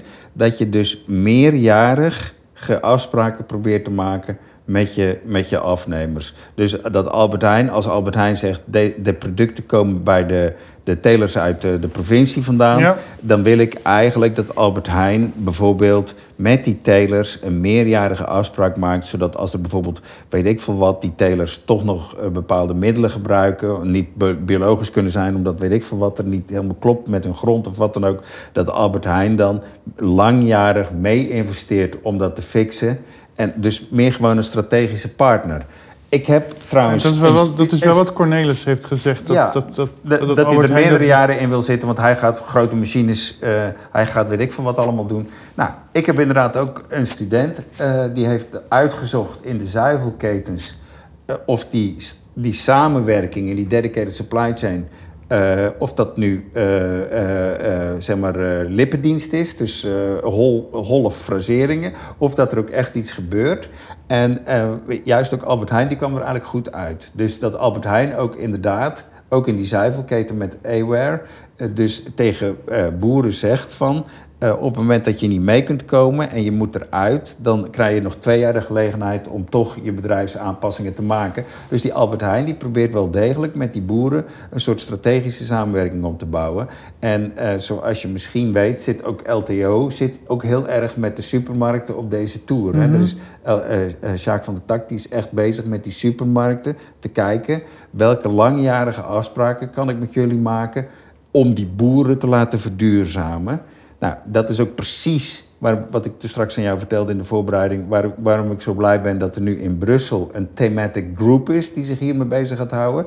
Die langjarige afspraken met die supermarkten, die mochten vroeger niet... of men dacht dat die niet mochten, Ja. vanuit het mededingingsrecht in Brussel. En nu blijkt dat er wel meer ruimte gecreëerd is daarvoor. En dat moeten we dus nu in Nederland gaan invullen. Dus in mijn optiek heeft de markt het al voor een groot deel ingevuld. We, zijn- we moeten het scherp in de gaten houden of, die boe- of het daadwerkelijk de boeren de meerwaarde krijgen van die streekgenoten. Of dat dat ergens een marketingverhaal is en dat Albert Heijn het geld is straks Ja. stopt. Moeten we in de gaten gaan houden. Dat die marges ook doordruppelen naar de boer toe. Die moeten doordruppelen naar de boer. Maar kennelijk is het zo dat in de, in de mededingingssetup de spelregels nu iets veranderd zijn. Waardoor ik eigenlijk weer met hernieuwde interesse. maar dan is het, dan is het wel interessant te weten hoe een Albert Heijn zich verhoudt. Hoe een beursgenoteerd bedrijf. Ja. Als een Albert Heijn zich verhoudt Ja. tot een familiebedrijf. Als een. Jumbo. Ja, of inderdaad. als eh, de Dirk van der Broek is. Dat is SuperUnie. De superunie. Hoe, hoe die zich. Dat zijn dan drie verschillende modellen. Hoe die zich naar elkaar verhouden. En in hoeverre ze hun renmeesterschap nemen. Inderdaad. Voor, voor het voeden van, van, ja, van de wereld van, van Nederland. Vanuit ook het nutriënt, nutriëntgedachte. Ja, eh, eh, de, de bo- bodemvruchtbaarheid. ja, de bodemvruchtbaarheid. Ja. Als, alles, als niet alle spoilelementen zitten, dan is het voedsel wat Ja. je levert niet gezond. Ja, maar ja, dat is bijvoorbeeld iets. Dat, dat is heel terecht dat je dat zegt. Maar dat is bijvoorbeeld iets. Zeg maar, dus de voedingswaarde. Ja, Je zou eigenlijk denken dat daar zeg maar de eh, landbouwuniversiteit, de beste landbouwuniversiteit ter wereld, heel veel onderzoeksprogramma's op heeft.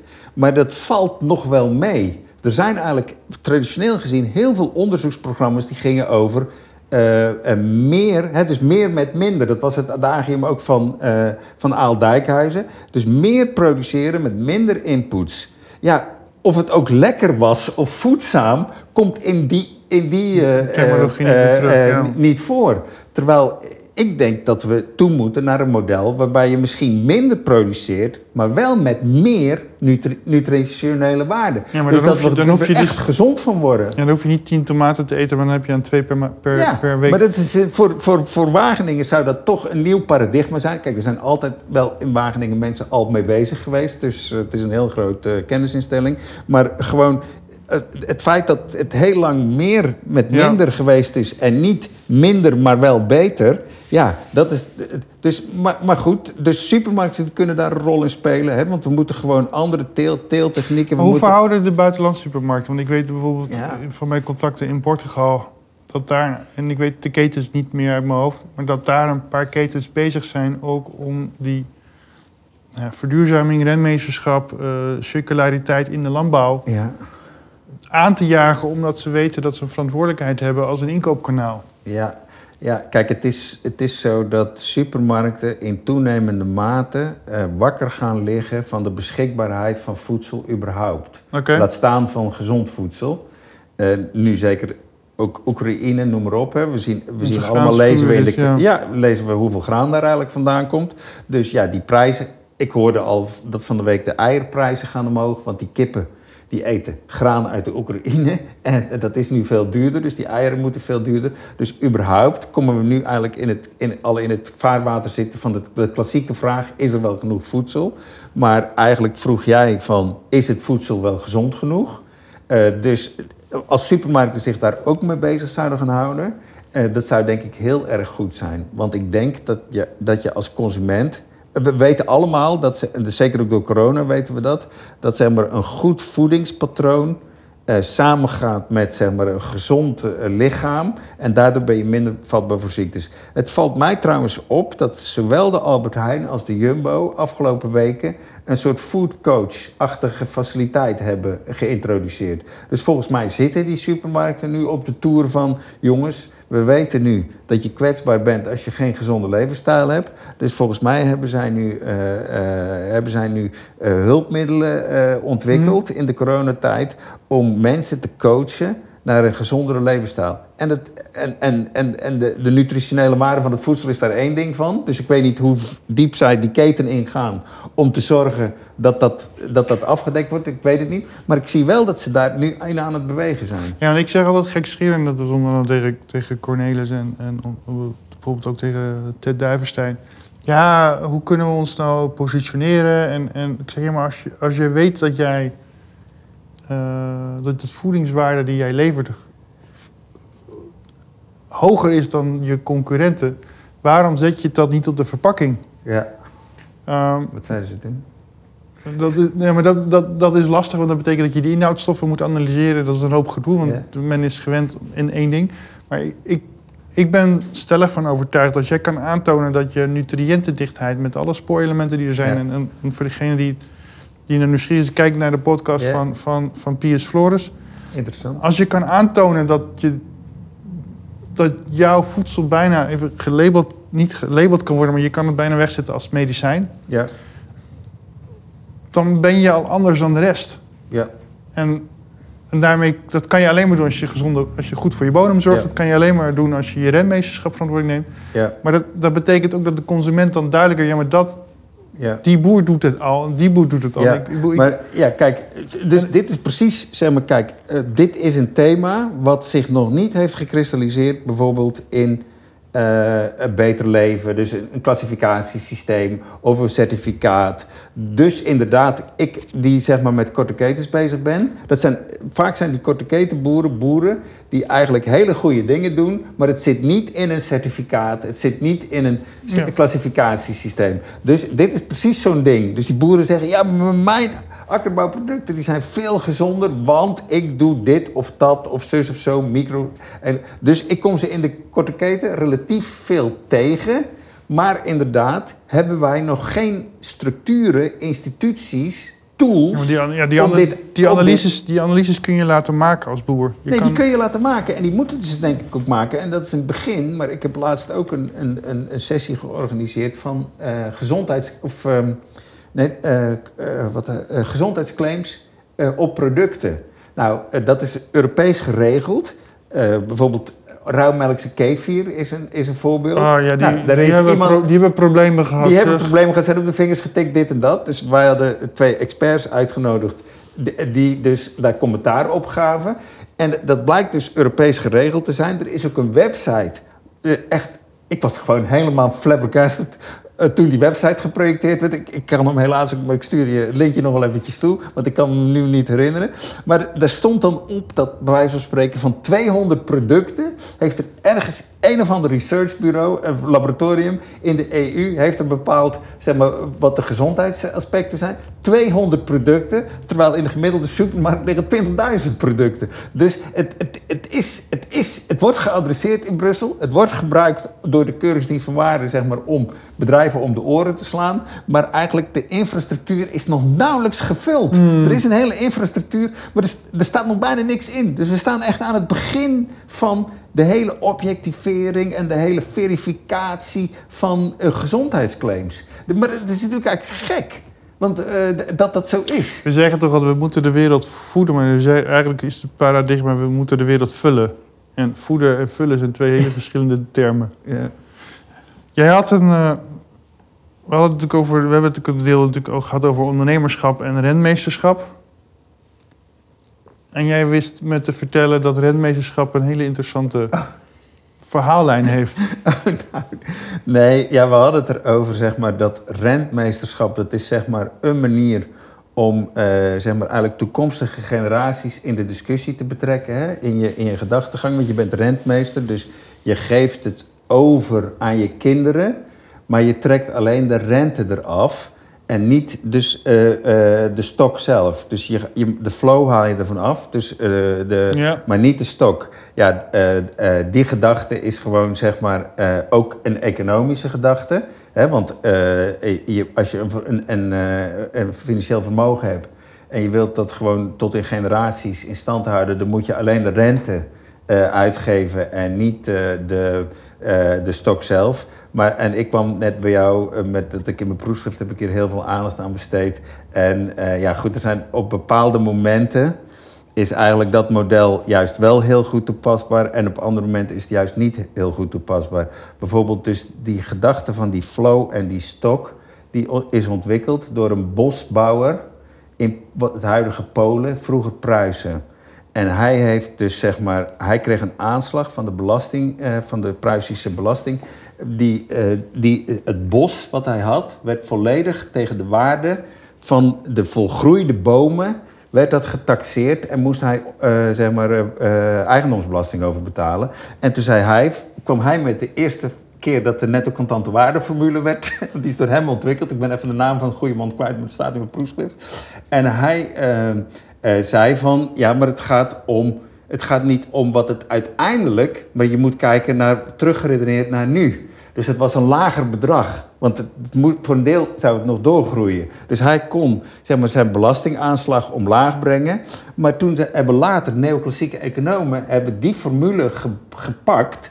om ook te besluiten of het überhaupt zinnig is om een bos neer te zetten... in plaats van een akker.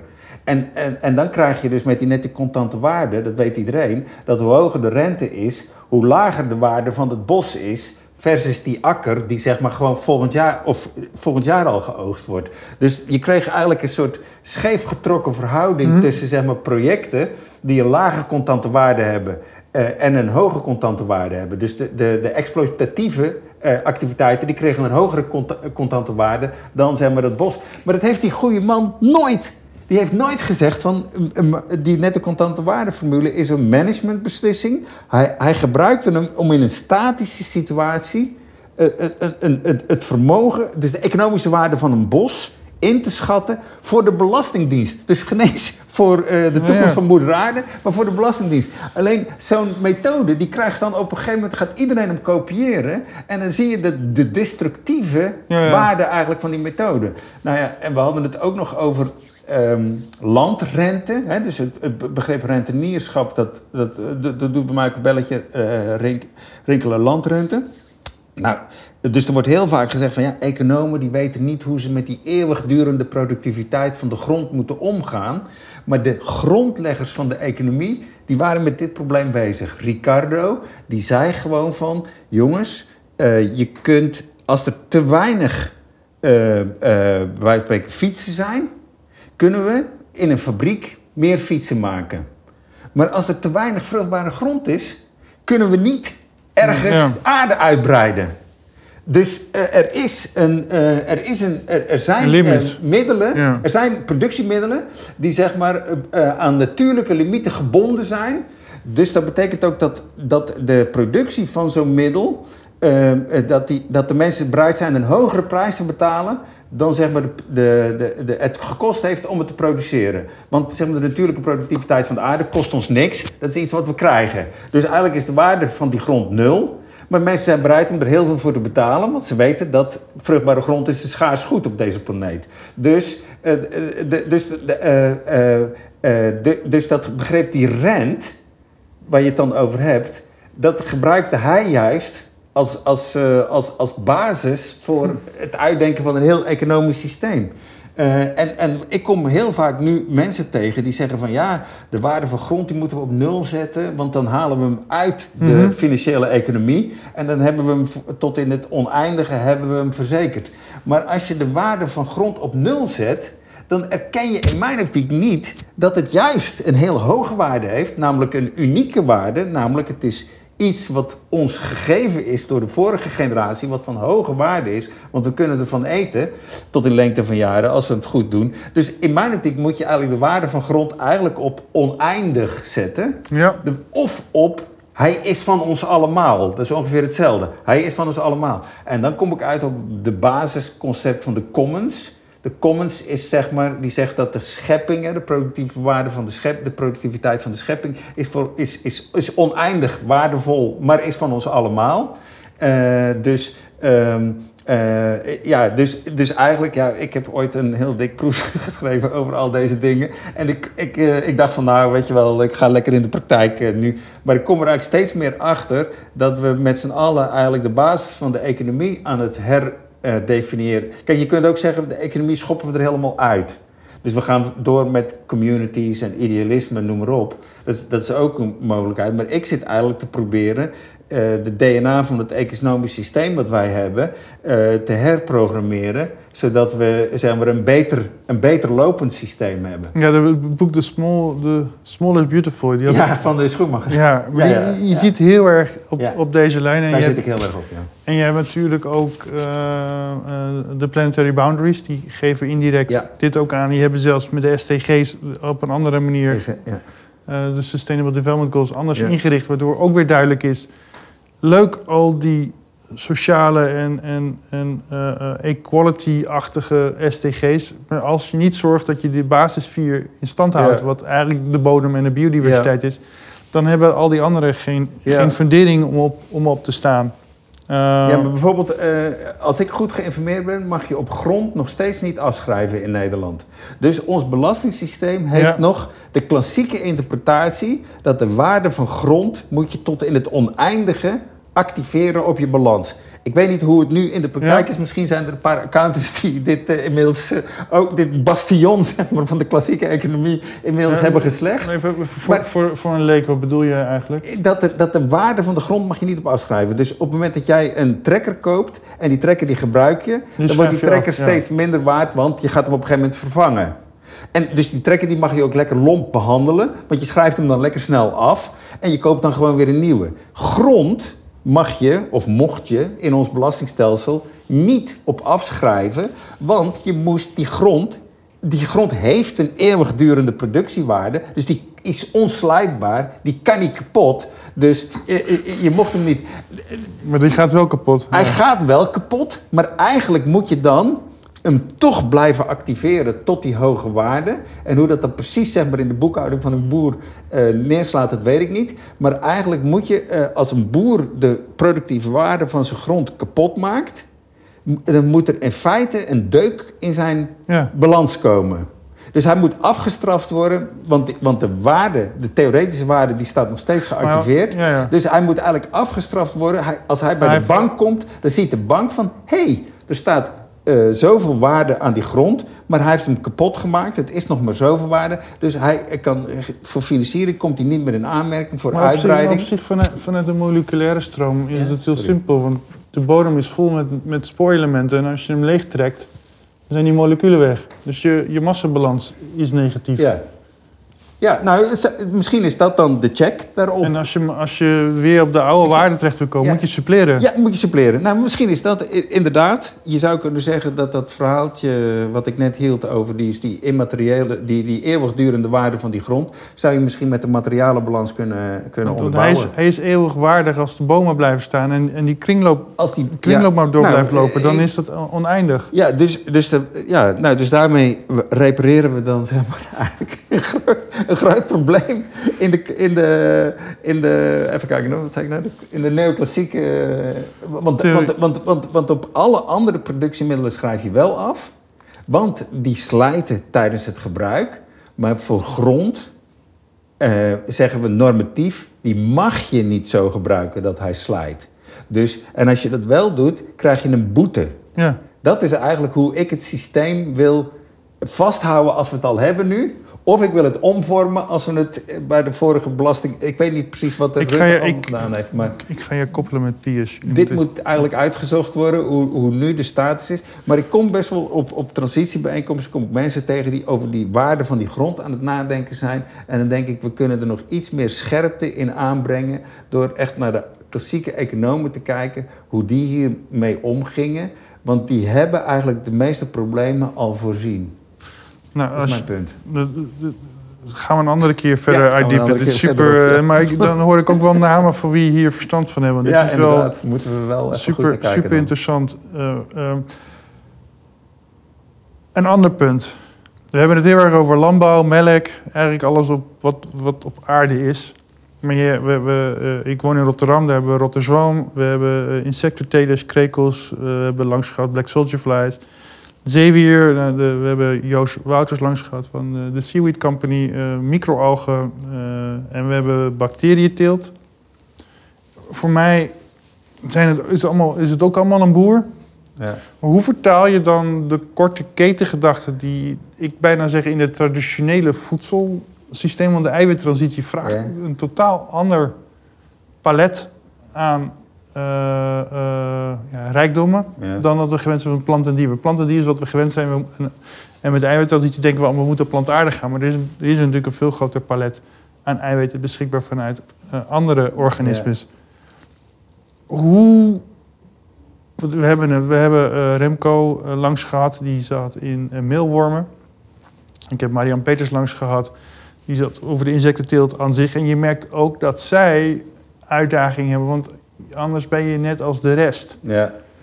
Uh, en hetzelfde geldt voor, voor zeewier en algen. Hoe kijk jij Ja. daarnaar vanuit, even vanuit je landbouw, Ja. vanuit je Ja. planten- en dier uh, Ja. ervaring? Wat voor tips en suggesties zou je dan voor hun hebben? Eh, Oké, tips en suggesties komen we zo meteen op. Maar het eerste is inderdaad, zeg maar, dat ik eigenlijk, eh, als ik mezelf ergens introduceer, dan zeg ik, ik ben expert in korte ketens. Daar hebben we het tot nog toe allemaal over gehad. Dus zijn de bestaande boeren op een hernieuwde manier aan de, aan de consument koppelen. En dan zeg ik ook altijd ultrakorte ketens.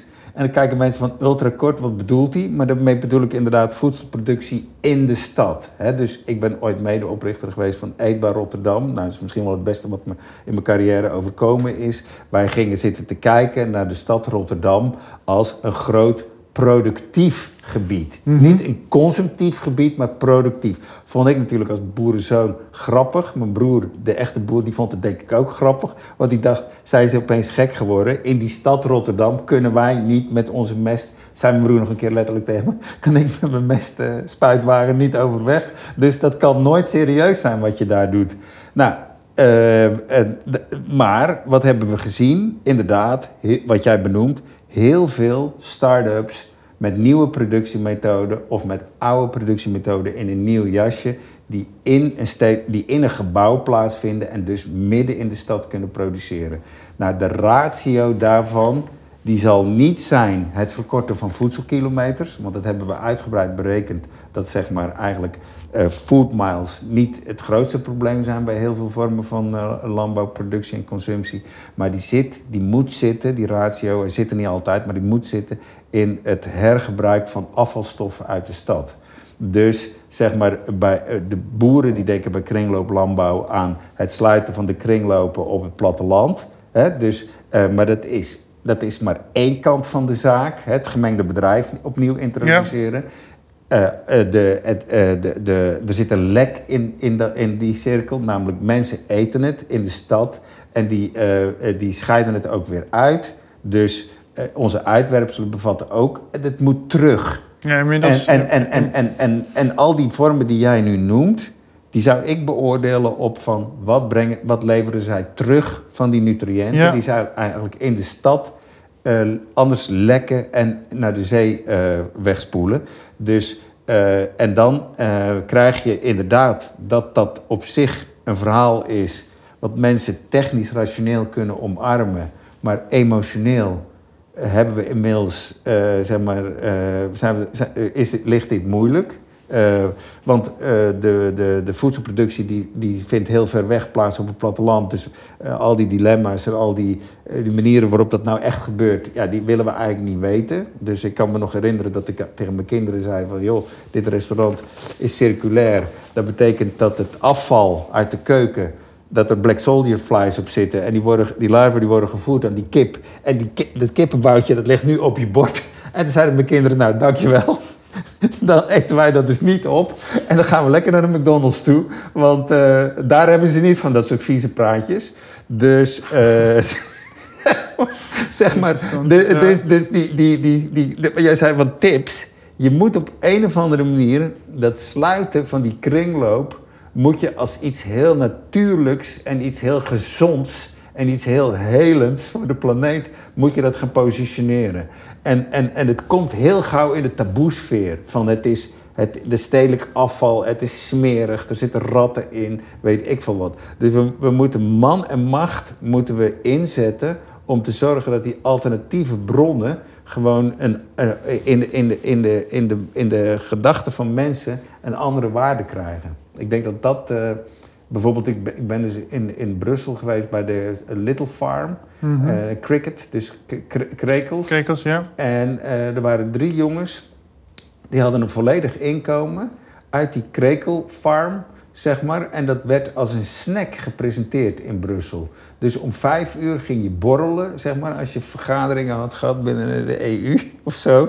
En dan at je die, die krekels. En, en, en, en dat was een soort hippe snack voor, voor een biertje om vijf uur. En dat hadden die jongens dus op een hele andere manier gepositioneerd.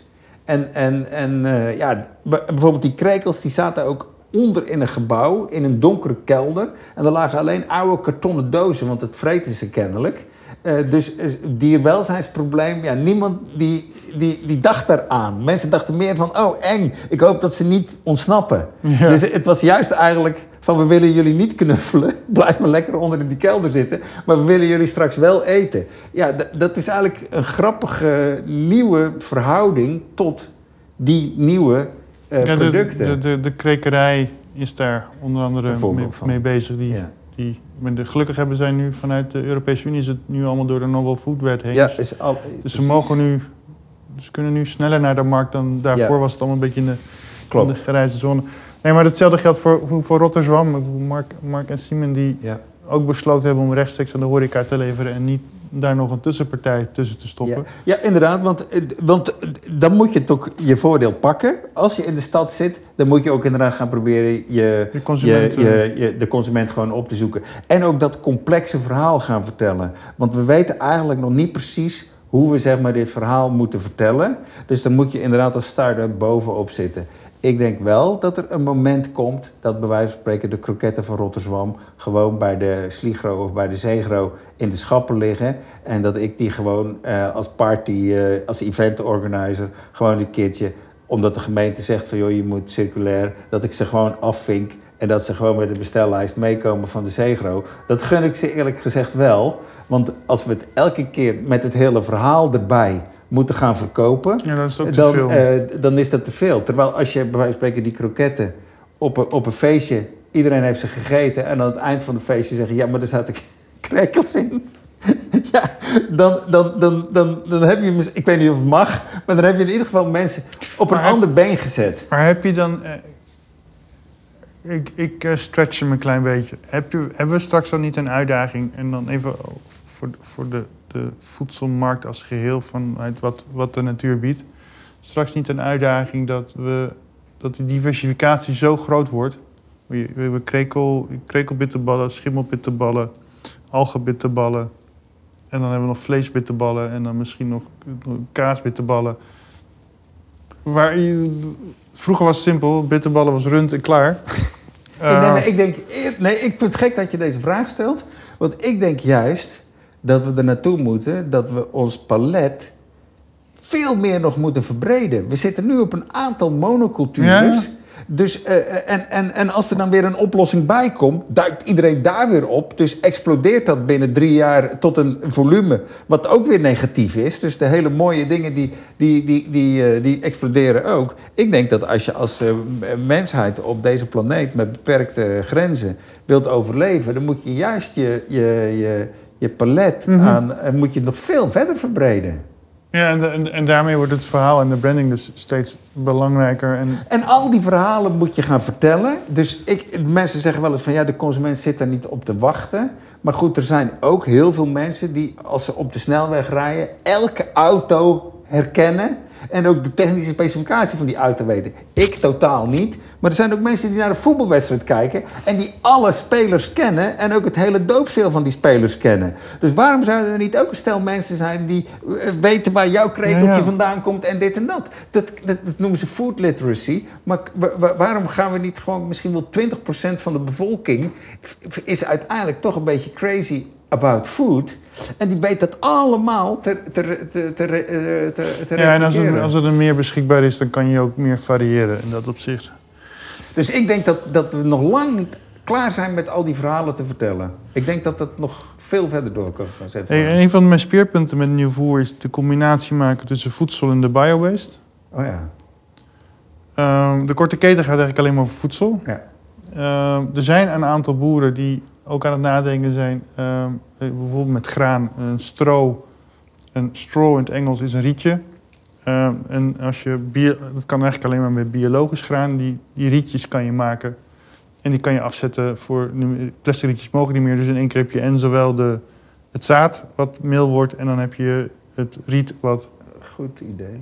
eh, wat doorgaat. En in hoeverre ben jij ook bezig in die korte keten om met de boer in gesprek te gaan? Oké, maar waar, noem het maar even circulair, ik noem het Ja. maar kringloop, geef het, een beetje, ge- geef het regeneratief. De, de, Ja. het- inmiddels heeft het zoveel kleuren, waar, maar waarvan de filosofie allemaal overkoepeld is. Hoe zorgen we dat, wat, dat de nutriëntenbalans intact blijft? Ja. En hoe zorgen we ervoor dat wat de boer aan grondstoffen produceert naast voedsel ook zijn markt vindt? Ja, ja nou kijk, ik heb me inderdaad de laatste jaren gericht op food, dat klopt. Eh, maar inderdaad, kom ik, ik zit nou meer in gebieden eigenlijk. Bijvoorbeeld eh, rond Rotterdam, Rotterdam Boerop is een groot project waar ik bij betrokken ben van natuurmonumenten. Maar ook in Zeeland, eh, Grenspark Zaaftingen. Dat is eigenlijk de oude Hedwigepolder en nog eh, allerlei andere stukken grond eromheen. En die zijn ook bezig met de korte keten. Maar bijvoorbeeld in eh, Grenspark Zaaftingen, daar was een akkerbouwer. En zijn vrouw was voedingstechnoloog. En die kwam daar op, een, op een sessie over korte ketens met mij praten over van... Ja, wij willen eigenlijk een, een meel maken van bonen. En dan willen we gewoon dat bonenmeel als een ingrediënt, als een, als een, eh, als een duurzaam ingrediënt gewoon eh, gaan introduceren in de wereld van food technology. En dan, en dan was het interessante was dus dat zij niet alleen eh, de bonen gebruikte, maar ook de, de, de schillen, dus de peulen, schillen. Dus, eh, dus, want het werd in poeder vermalen. En, en daardoor had ze, zeg maar, had die, die akker van die, van die boer, van haar man, had 20% hogere opbrengst. Dus kon hij ehm, eh, wat ruimer zaaien, waardoor er wat meer biodiversiteit eh, op die akker kon plaatsvinden. Dus toen kwam ik er eigenlijk achter, inderdaad, dat je, dat je eigenlijk, die, dus die, dat je eigenlijk die korte keten eh, ook zou kunnen gebruiken voor echt food technology innovaties. Dus want, want wat, ik, wat is eigenlijk zeg maar als bedrijfskundige, waarom is die korte keten interessant? Dat is omdat je rechtstreekse feedback krijgt van Ja. je afnemer. Ja, genau. Dus, je- dus je krijgt, dus, en als je dus bezig bent met een nieuw product, eh, en, en, en, en dan mag je uiteindelijk, wat mij betreft, in een hele lange keten dat ook gaan verkopen. Lekker volume, lekker standaard, gestandardiseerd, routinematig. Maar in die eerste fases van de ontwikkeling heb jij gewoon heel veel feedback nodig van die klant. Eh, en eh, dat, is, dat, dat raadde ik haar ook wel aan. Van blijf niet gewoon in dat laboratorium zitten, maar ga gelijk al met bedrijven praten die iets met dat mail zouden kunnen. En ga op- basis, hè, dus dat noemen ze een beetje trial and error Ja, of lean startup. ja, bouw, je markt op daarmee. Ja, lean startup. Je gaat gewoon echt in, in, in, in, in, eh, want anders dan ga je heel veel investeren in Ja. het laboratorium. Dan weet je straks heel goed wat het in theorie allemaal kan. Maar de eerste, de beste consument, die zegt van ja. eh, Maar, ik denk een mooi voorbeeld is daar Robaan, die met zijn kresten aan de slag is. Die is ook constant bezig. Oké, wat wil de markt? Hoe reageert Ja. de markt? Hoe kan ik mijn product verbeteren? Ja. Ja, ik denk dat noemen ze dan eigenlijk customer intimacy. Hè? Dus van dat je precies weet, eigenlijk nog beter dan de klant, Ja. wat zijn behoeften zijn. Hè? Dat je, de- ook zelfs de latente behoeften. Ik denk dat, dat de food, de boeren, hè? dus gewoon het, het, het product, het levende product van het land, hè? dat heeft een soort intrinsieke, intrinsieke waarde, denk ik, voor heel veel mensen. En dat moet je eigenlijk met customer intimacy, moet je dat gaan exploiteren tot een verdienmodel. Dat, dat gaat echt over Maar dat, dat, dat, interactie dat doet Arjen heel. Arjen heel goed met zijn, met zijn landgoed Velhorst. Ja, nou ja, Die zijn alleen maar, hoe heet Ja. dat, trial and error. En op een gegeven moment heb je een doorbraak. En dan, Ja. dan wordt dat het product voor de... ja dus kijk, dus, ik, en dat, de, waarom ik dat model, het is niet alleen de markt die bepaalt, het is ook niet alleen de boer die bepaalt, maar het is juist die interactie die bepaalt wat er uiteindelijk uit gaat komen. Een soort co-creatie, daar geloof ik echt heel erg in. Dus, dus de, eh, ja, de- en dat vind ik ook trouwens ook mooi, als je, als je daar doorbraken in kunt. Ik heb bijvoorbeeld meegedacht met elke melk van Matthijs Baan. Ja, en eh, hij had een leuk idee. Dat is, met, is dat met de Orbiter? Of, Nee, dat is juist niet met de Orbiter. Orbiter, Dit, is, dit is met een eh, eigen verzonden eh, apparaat. Maar elk boer had zijn eigen fles. Dat was elke, Elke melk. koe heeft bij hem Ja. zijn eigen vlees. Ja, inderdaad. En het, eh, toen, eh, toen hij dat idee kreeg, bestond die hele machine niet. Dus melkte hij die koeien met de hand. Deed hij dat in flesjes met verschillende kleuren doppen. En dan had je zeg maar, dus het frisse, de frisse smaak en de, de volle smaak en de voedzame smaak, zeg maar, had je. En, eh, dat, dus dat presenteerde hij. En dan gingen wij proeven van... eh, joh, proef jij ook dat dit vollere melk is? Dus zou die in principe geschikt zijn voor schuim te kloppen. En die andere melk is frisser, dus zou die meer als een, een do- dorstlesser... En het was allemaal dus dezelfde koeienpopulatie. Hè? Dus het hetzelfde ras koeien en dus hetzelfde ra- ras voer. Maar wel per koe apart. Ja. En daar zit dus al zoveel variëteit in dat hij dus een machine heeft ontwikkeld. Dat heeft Top BV gedaan uit Wageningen. Hebben een machine ontwikkeld die van per koe apart de flesjes verpakte. En dat hele proces is gemechaniseerd. En hij is nu bezig het nog verder te robotiseren. En, ehm, dat, eh, dus maar wa- wat dit opent, is een zoektocht naar de lekkerste melk. En dat, hebben, dat is weer, is niet meer, eh, meer door, of wat was het nou, eh, van Al Dijkhuizen, die zegt meer met minder. Nee, dit is weer eh, meer kwaliteit. Dus die, die kwaliteit. En, en, en bijvoorbeeld, ja, dus misschien moet je het ras koeien gaan. Of, dus hij heeft nu, als je, je kan ook op de website kun je feedback geven op die melk van die koe. En als, die, als, als één koe gewoon de hele tijd negatieve feedback krijgt, dan haalt hij die koe eruit. En dan gaat hij dus een, op, een andere manier gaat hij zijn fokkerij doen. Dus, de, dus daarom vind ik het zo interessant. Dus dat, dat dit opent Maar dan, een heeft, maar, dan heeft ook voeding een belangrijke rol in wat, je, wat de melk dan geeft.